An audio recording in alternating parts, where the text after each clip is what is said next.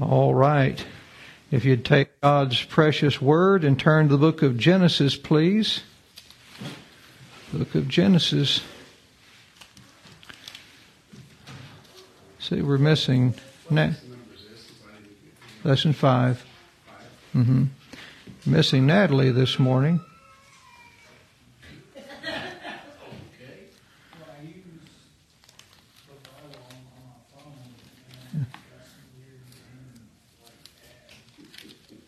Genesis chapter 1.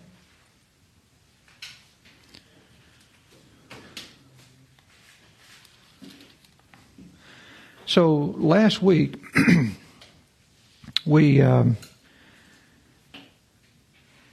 talked about the different stages of creation. Remember, we started off with illumination. If I'm a chalk here. There it is. Illumination that was light, because all life has to have light to live. That is the basis of life is light. So that was the first thing God made. After illumination, then we had vegetation. Remember? That was a, a living creature that has a body but doesn't have a soul. It's a one part living being. And then we move from vegetation to what? Can anyone remember the next one? Huh? Animation. You can? We'll say it. Animation. Animation. There we go. Animation, that was the moving creature that has life. How many parts does the animals, how many parts do the animals have? No. Are they a one part creature like the, like the, uh, the vegetation, they have a body. What do animals have that the vegetables don't have? Soul. Soul. Thank you, Chris. Good job. The soul is the mind, the emotion, and the will. And uh, so animals, like my chickens this morning, they are the moving creature that has life. They love. I've got this prairie tea, two prairie tea bushes in my backyard. They grow naturally here in Texas and they love eating those prairie tea bushes. Uh, the bushes stand there and just take it. They're alive, but they're not moving creatures that have life. Chickens move wherever they want and uh, eat what they want. They have a mind, an emotion, and a will. You go picking one up, and they're going to tell you all about how they don't want to be picked up, and all that. So they're they're animated creatures. This morning, we're going to get into the last part of creation. And uh, before we do, let's go ahead and close this out now in um, verse 24, Genesis 1:24. And God said, "Let the earth bring forth the living creature after his kind, cattle and creeping thing and beasts of the earth after his kind." And it was so. We also looked at that last week. Everything is made after his kind. We looked at the fact that there were monkeys. They say we came from monkeys. When I grew up, there was always a missing link. I tell you, the missing link has never been found. And uh, they say it took millions and billions of years to evolve from a monkey to a man. And uh, we still have the monkeys, we still have men, and we don't have the things in between. And if it took all those millions and billions of years, there'd be all kinds of uh, well, first of all, the the creatures would still be around because they were always supposed to be an improvement on the last model, and uh, and we'd have all kinds of, uh, of fossil records which we don't.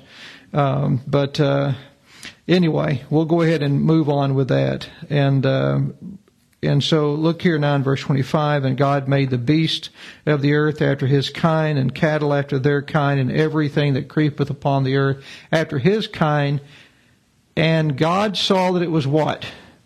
Good. Everything God does is good. Everything God made was good. And now, if you'll look, as we begin to close this out, in verse 26, and God said, Let us make man in our image after our likeness. Now, if you'll notice, the word God is singular the pronoun for God, our, is what? Plural. Plural. So you learn grammar here too. Isn't that nice?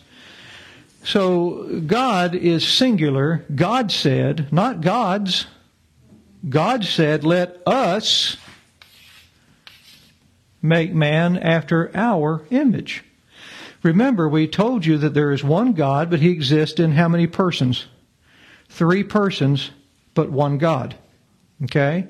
Not three gods, but three persons in one God. And God is going to make man in his image.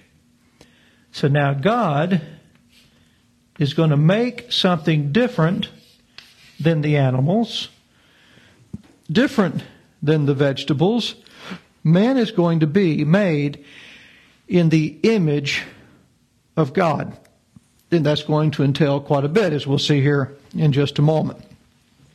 But look here, and he says, in our image, after our likeness, okay, so we'll be made like God in this sense, as God is three persons that make up one God. Man is going to be three parts that make up one person. Okay? We're going to be, he's going to be made in God's image. He's going to be made in God's likeness. Look back in your text. And let them, that is, let the men that we make, have dominion over the fish of the sea and over the fowl of the air and over the cattle and over all the, all the earth and over every creeping thing that creepeth upon the earth. So who's going to have dominion over all the earth and everything that's made? Man is. Thank you. Man has dominion. Why? He's made in the image of God. God has dominion because he's God. He has dominion over everything. Everything came from God. And so God has given man dominion over the earth. Okay? So man is going to exercise on earth the authority of God in heaven. That makes sense? Man is going to exercise on earth the authority of God in heaven. And so when, when you look at man, when the animals looked at man, man was going to be a visible representation of the invisible heavenly God. A visible earthly representation of the invisible heavenly God. Make sense? All right. So this was man. Man was going to rule the earth in uh, in the name and authority of God. When you saw man, you would see the image or representation of God. Man would not be God, but he would be the representative of God. A lot of times we have um, foreign dignitaries that come here. They are not the president or the prime minister or the king or queen from the nation they left or that they belong to, but they are a physical representation. And if you have a business, or if there is, uh, like in Brother Shepherd's case, he's a sheriff's deputy, he's not the sheriff, but he wears the sheriff's uniform, he has the sheriff's badge, the sheriff has handed down to him his own authority. So when he were to pull up in front of your house if you happen to work in that eh, live in that particular county and the car pulls up in front of the house it's going to say it's not going to say brother shepherd on the side. It's not going to say andy it's going to say sheriff on the side of that car because even though they never see the sheriff he is the physical representation and bears the authority of the of the the man that they never see. He can arrest, he can do whatever based on that sheriff's authority. Now, if he were to go outside that sheriff's authority and go up to a house and instead of serving an arrest warrant or a search warrant, let's say he goes up to the house and he walks in and he says to Anna Marie, fix me a sandwich. And he tells Brother Eddie turn off the Rangers. I want to watch Wheel of Fortune, you know. Now, he may be doing that in the name of the sheriff, but he's not doing that in the authority of the sheriff. He may be bearing the, the sheriff's image with the uniform, but he is marring that image and perverting that image and perverting the role the sheriff gave him. And it won't take long, and the proper authority is going to kick him out of that house, isn't it? You see? No, I'm not making you a sandwich. And no, you're not watching Wheel of Fortune at my house. And you kick him out, is what's going to end up happening. And so God has given man, is going to create man in his image after his likeness. He's going to give man authority over all the earth. Verse 27. So God created man in his own image. In the image of God created he him, male and female created he them. So a woman is a woman. She is part of mankind. She is the female version of mankind. And man is the male version of mankind. And God, as he made angels in two different categories, cherubim and seraphim, he made men in two different genders, male and female. Okay? And, uh, and verse 28, and God blessed them, and God said unto them, Be fruitful and multiply and replenish the earth and subdue it. That means have control over it and have dominion over the fish of the sea and over the fowl of the air and over every living thing that moveth upon the earth. And so uh, you have two genders, not three, not many, not LBGTQ plus, two genders. It's so simple. Now, if Brother Shepherd is wearing that sheriff's uniform, and uh, then his his uniform depicts his role for that sheriff's department. Okay. Now, let's say that someone is given a um, uh, McAlister's T-shirt. My son Abel used to work at McAlister's. And let's say they have a McAlister's T-shirt that they issue the employees. And that McAlister shirt shows that they work at McAlister's, whether in the kitchen, the front of the house, the back of the house, whatever. That shirt shows their role. I have a uniform at work that I wear at the courthouse that shows my role let's say that being given my role at the courthouse, I were to go, and mine says U.S. Marshal Service. Let's say I were to go to uh, Rockwall County, and I were to start trying to uh, arrest drunk drivers and things like that with my uniform. That's not going to work. It, it, it's not my role. It's not, I have no authority in, in my capacity to do that. On the other hand, if Brother Shepherd were to come in his sheriff's uniform to my courthouse, he couldn't carry his gun inside. He, that's not, he can't exercise any authority. That's not his role. Now, if Brother Shepherd were to come to the courthouse and he were to say, uh, I, I, I, demand my rights and, and I should be able to do whatever I want and, and, and, uh, and, uh, and, and, and he were to try to get out of his role, well, he could be in trouble for that. If I were to go over there to Rockwall County and try to do his role, I could get in trouble for that. Because we were hired and, and, and I was, we were both sworn in to do a particular function for the authorities over us. And when God puts a human soul in a female body, he just equipped that soul with their uniform. This is your role in life. You're going to nurse babies. You're going to help man. You're going to take the, the feminine role. He tells the man, this is your role in life.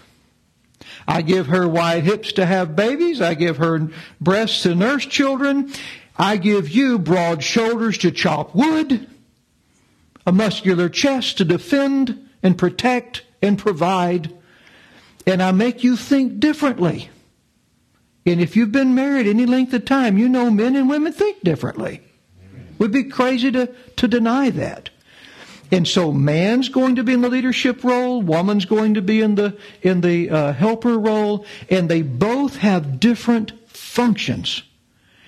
And when a person is born in that body, it's like me being in my uniform, looking at the uniform and saying, I'm going to pretend I'm going to identify as a sheriff's deputy in Rockwall County.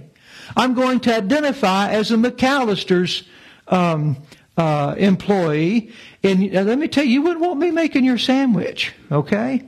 You wouldn't want it. I'd make a mess of it out of it.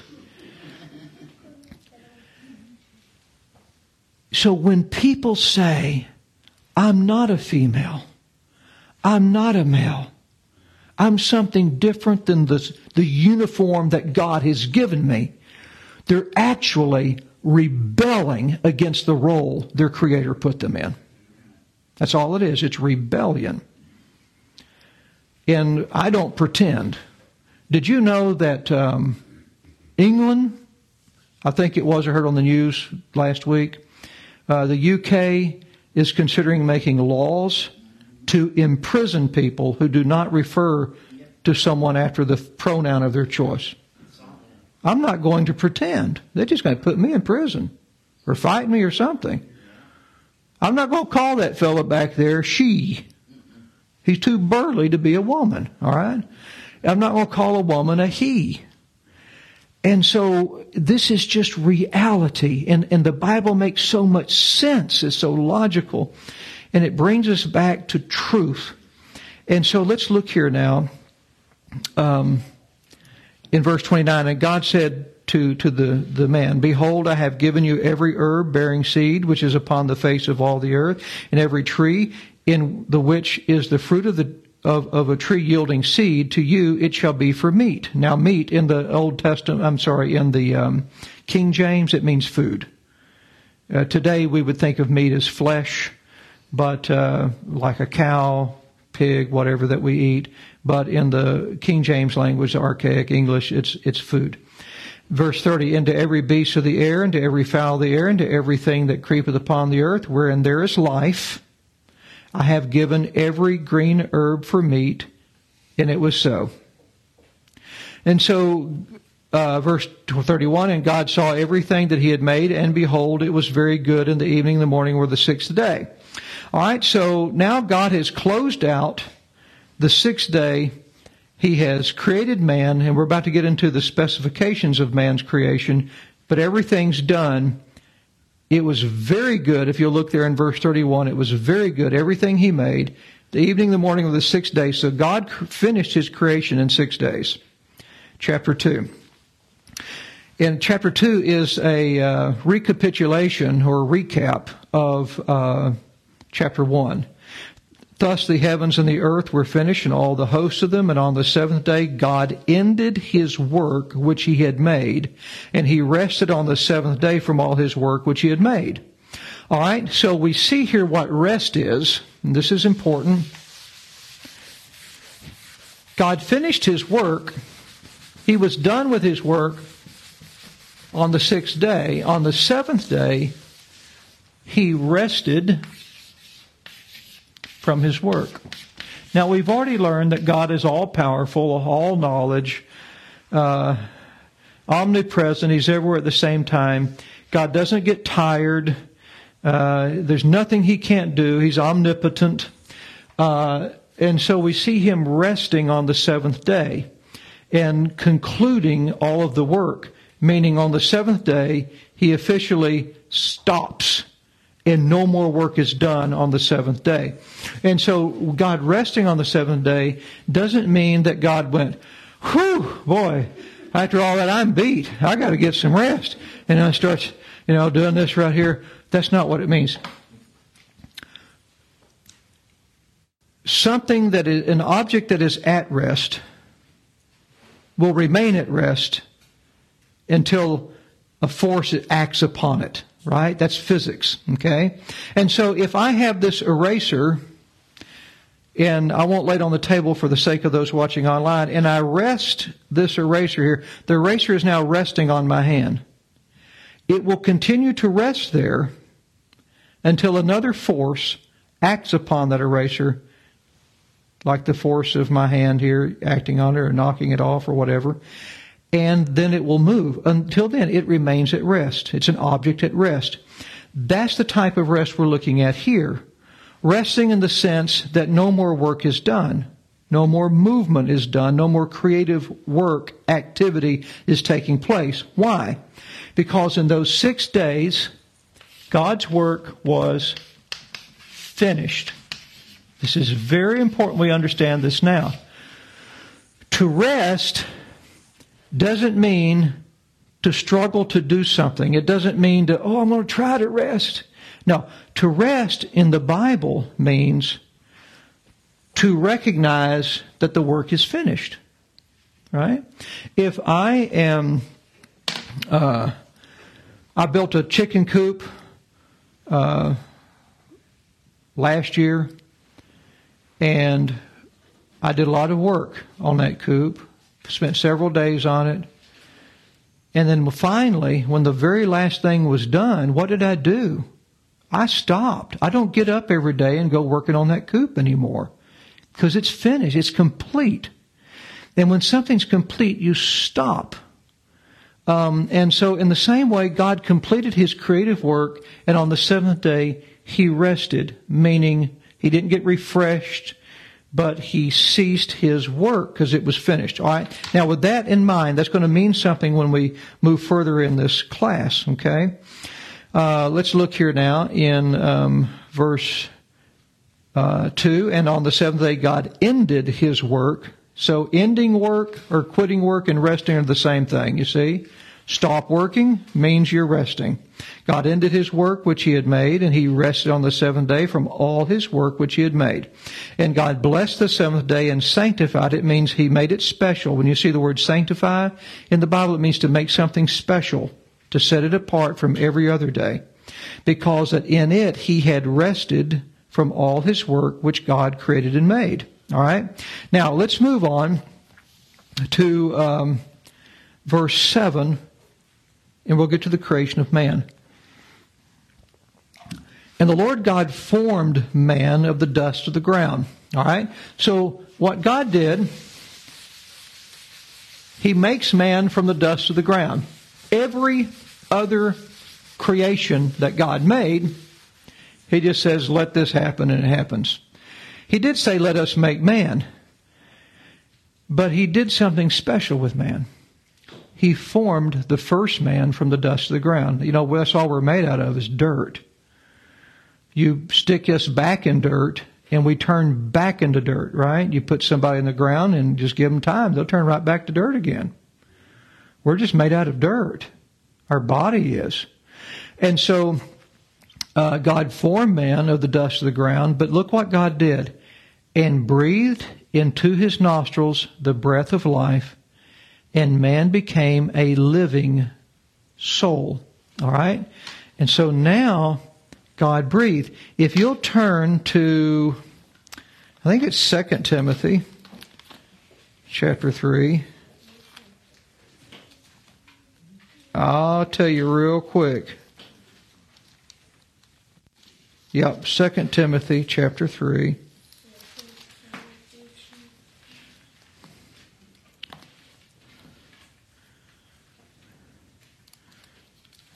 Hang on.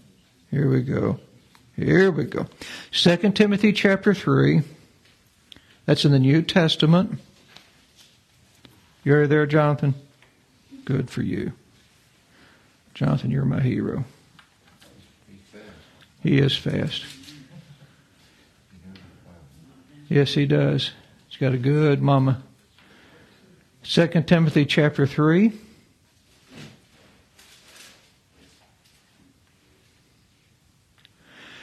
And look with me now in verse 16. This is a scripture we read when we first started this class in the very first lesson we took.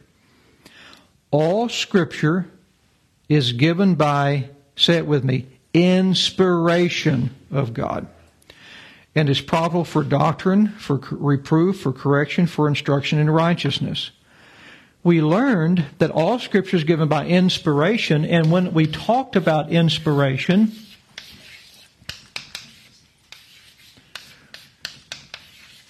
we learned that inspiration meant from the breath of God.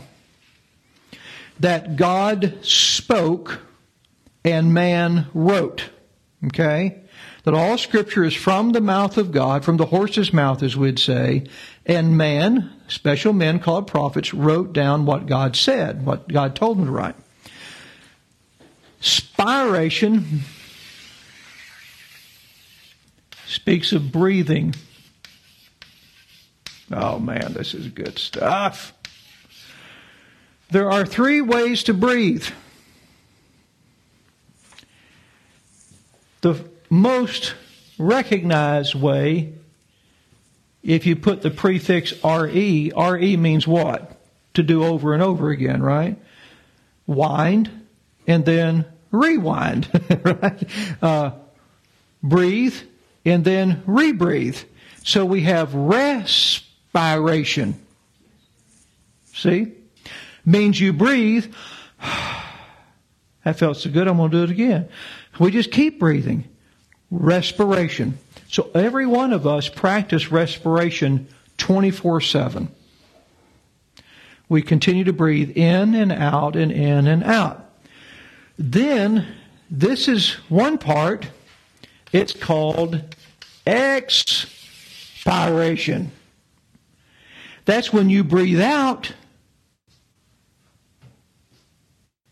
and you don't breathe back in again if you don't respirate. When I was a boy, my grandmother worked at the hospital, and when someone would pass away, they would say, Well, Mr. So and so expired last night. Y'all ever heard that used before? Jonathan, have you heard it?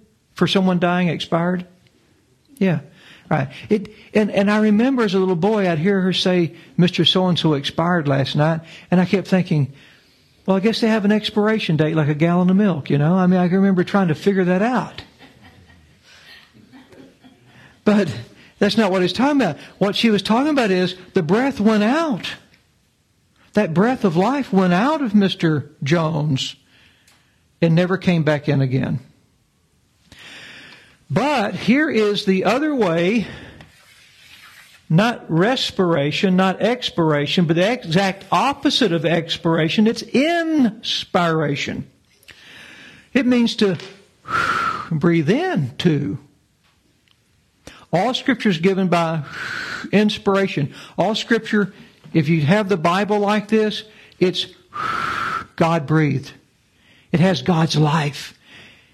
The Bible says the Word of God is alive and powerful. And so this is the breath of God. It has the life of God in it. And when man lives and he, he reads it and he believes the message of this book, he lives as well by this word. Now, when God breathed the scriptures, we have inspired words in a book. Let me give you something to think about this morning. This is a thing that may change your outlook on life forever. God never meant for us to have a Bible. We were never supposed to have a Bible. We were not supposed to have an inspired book. We were created to be inspired people. Does that make sense? We were not supposed to have. You know what we do today? We take the inspired words of God. Tell me if I'm wrong now. We catch ourselves thinking thoughts we shouldn't think. We catch ourselves doing things we shouldn't do. We catch ourselves being tempted to do things we know are wrong. And then we take the Bible, we take what God says, and we try correcting our mind. We try guiding our behavior. with a book on the outside of us to give us rules to go by, how to think, live, act in this world by an inspired book on the outside of us. And our mind is constantly going the opposite direction a lot of times. God never created man to have an inspired book. He created his inspired words to be inside his heart, in his mind. Remember, God created man in his image and gave him authority over the earth. Man was made to think like God thinks, to know the good that God knows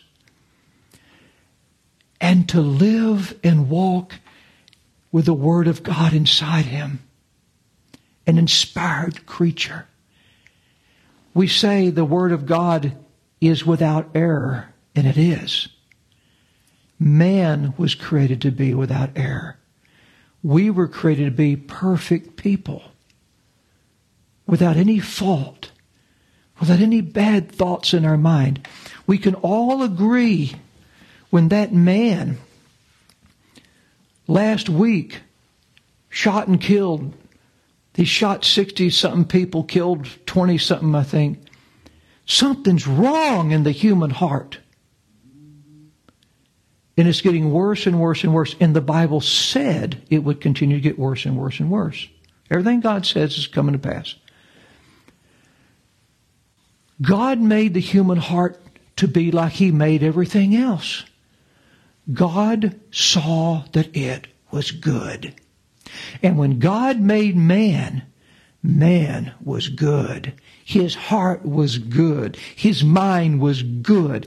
God never, it never says that God breathed into the nostrils of the animals or the creeping things or the fish or the birds or anything else the breath of life. It says, but God made man in his own image, gave him that authority, and he breathed into man's nostrils the breath of life, and man became a living soul. Man was inspired. All scripture was given by inspiration.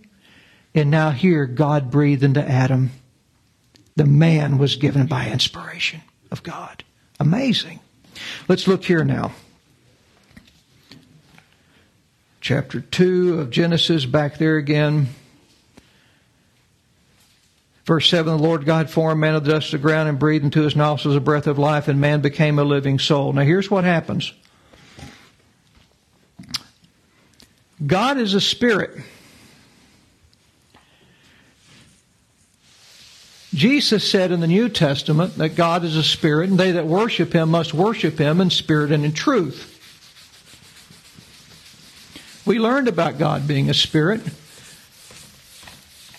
in one of our previous lessons. Plants have a body. Animals are the moving creatures that have life. They have a body and a soul. God creates man in his own image. God breathes his spirit, his breath into man. Man now has something the plants and animals don't have. Man has a spirit. As God, is three persons Father, Son, and Holy Spirit. God is three persons that make up one God. Man is three parts that make up one person. It's very obvious to you today that I have a body. Look, here it is, okay? That's the proof of one part of me. It's also very obvious to you today that I have a soul. I have a mind, I have emotions, I have a will. My mind thinks and has been communicating with you. I get emotional about what I teach. I have a will because I chose to come here this morning, and I didn't have to. But there's a third part of me and a third part of you. Because everything I just said about me can go for you as well. There's a third part of me that the animals don't have. and that is a spirit. My spiritual nature is just as real as my bodily nature or my mental nature, just as real. How do you know you have a spirit? Look at you right now. What are you doing this morning? You're sitting in a church in a classroom learning about a God you can't see, but inevitably is real because of the creation around us and because we're here. Look across the entire world this morning. Those who do not accept God's word. The Chinese teach atheism in their public schools. It is against the law in China to be under 18 and accept a religious belief. It's against the law. Nevertheless, China embraces Buddhism. They say there's no God, which Buddhists don't believe in God. But can we deny that Buddhism is a religion? Of course not. It's a way of coping with afterlife and solving the problems and the obvious issues of life and the answer of how come things are wrong in life. And somehow they've got to be fixed. Well, through this reincarnation and all this stuff, eventually it's all going to get worked out. And it's not, it's getting worse. But that's religion. You go to a jungle where they've never seen a white man. And they're running around with a bone through their nose and loincloths on and spears in their hand. You know what you're going to find in that jungle? Religion. Religion. They're going to have some kind of belief about something. And they're going to be dancing around to it. You, you, you look at the native Indians here before we got here. They got their little feathers in their hand and they're all that stuff. Do you know what that is? It's religion. They've got their gods that they worship, the sun that they worship, and all these other spirits they worship. It's their religion. Why? Because man has something the animals don't have. You ever seen an animal worship? Not anywhere in this world will you see a group of animals have any kind of spiritual activity whatsoever. They don't have that capacity because God did not give them a spirit. Just like the vegetation has no capacity to think and to move and to feel and to love. That's not something God gave to them, but He imparted all three of these things to us. Man is incurably religious because man was created to know and act with and for his Creator here on earth. It's a beautiful thing. He gave us a spirit so we could know Him, have the knowledge of spiritual things. I used to go to church out in the country many years ago.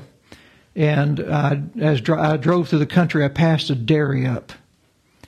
And never, any Sunday when I passed the dairy up, did those cows ever have prayer meeting. They're just out chewing their cud, sitting underneath the tree, walking around just like every other day. Those were the most non-religious cows I'd ever seen. But they're all that way. And here we are. This is, why are we here? Why we, people meet? They say, well, some people don't go to church on Sunday. That's right. Again, the Buddhists aren't in church this morning. The, the other religions in India, they're not in church this morning. And some atheists here in the United States, they're not in church this morning. We understand that. Some people who call themselves Christians aren't in church this morning. But every one of them, that's how atheism got here. Atheism is its own religion in Christianity, God created us. Atheism says we created God. You see the difference? We created God and we created ourselves. We evolved.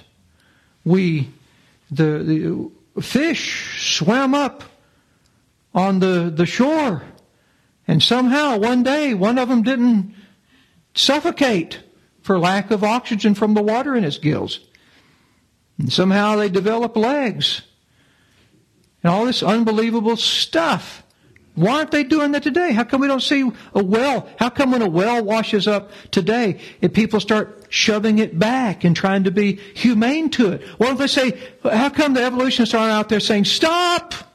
He's trying to evolve! Because deep down inside we know it's all a bunch of bunk.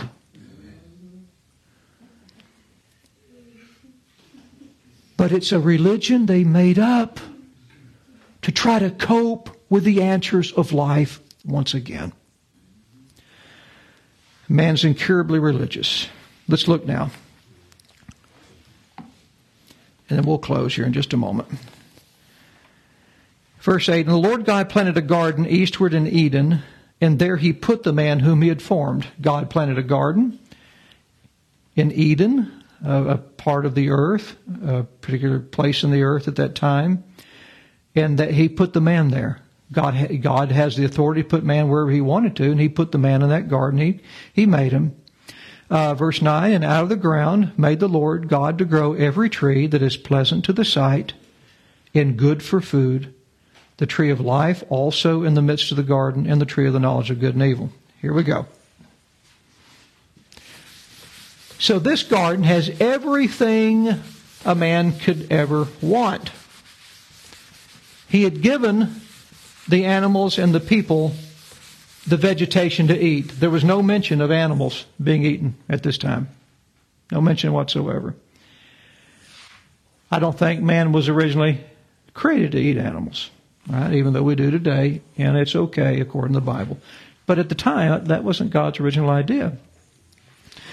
And so he puts two trees in the middle of the garden. He says, the tree of life also in the midst of the garden, and the tree of the knowledge of good and evil. So in the middle of the garden, there's a tree of life.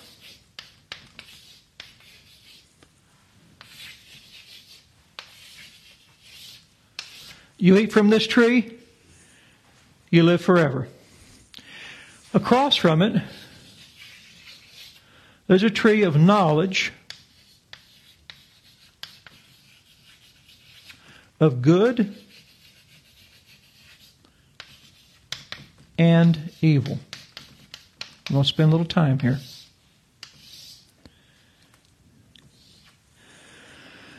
Everything God made, He saw that it was what? Good. So when man was created and put on earth, everything man knew was what? Good. This tree would allow man to know not only the good that God created, but to also know the earth and everything that was created in an evil way. It would man only knew good, the good that God designed, the good that God intended for man. He only knew everything in a good way. He couldn't imagine it in an evil way. But the tree of the knowledge of good and evil would allow him to not only know good, not only be able to imagine good things, but also know and imagine and experience evil things on earth. That's the two choices Adam had. God willing, we'll take back up with this story next Sunday see what happened. Because obviously, not everything is good today. All right. Lord willing, we'll see you next week.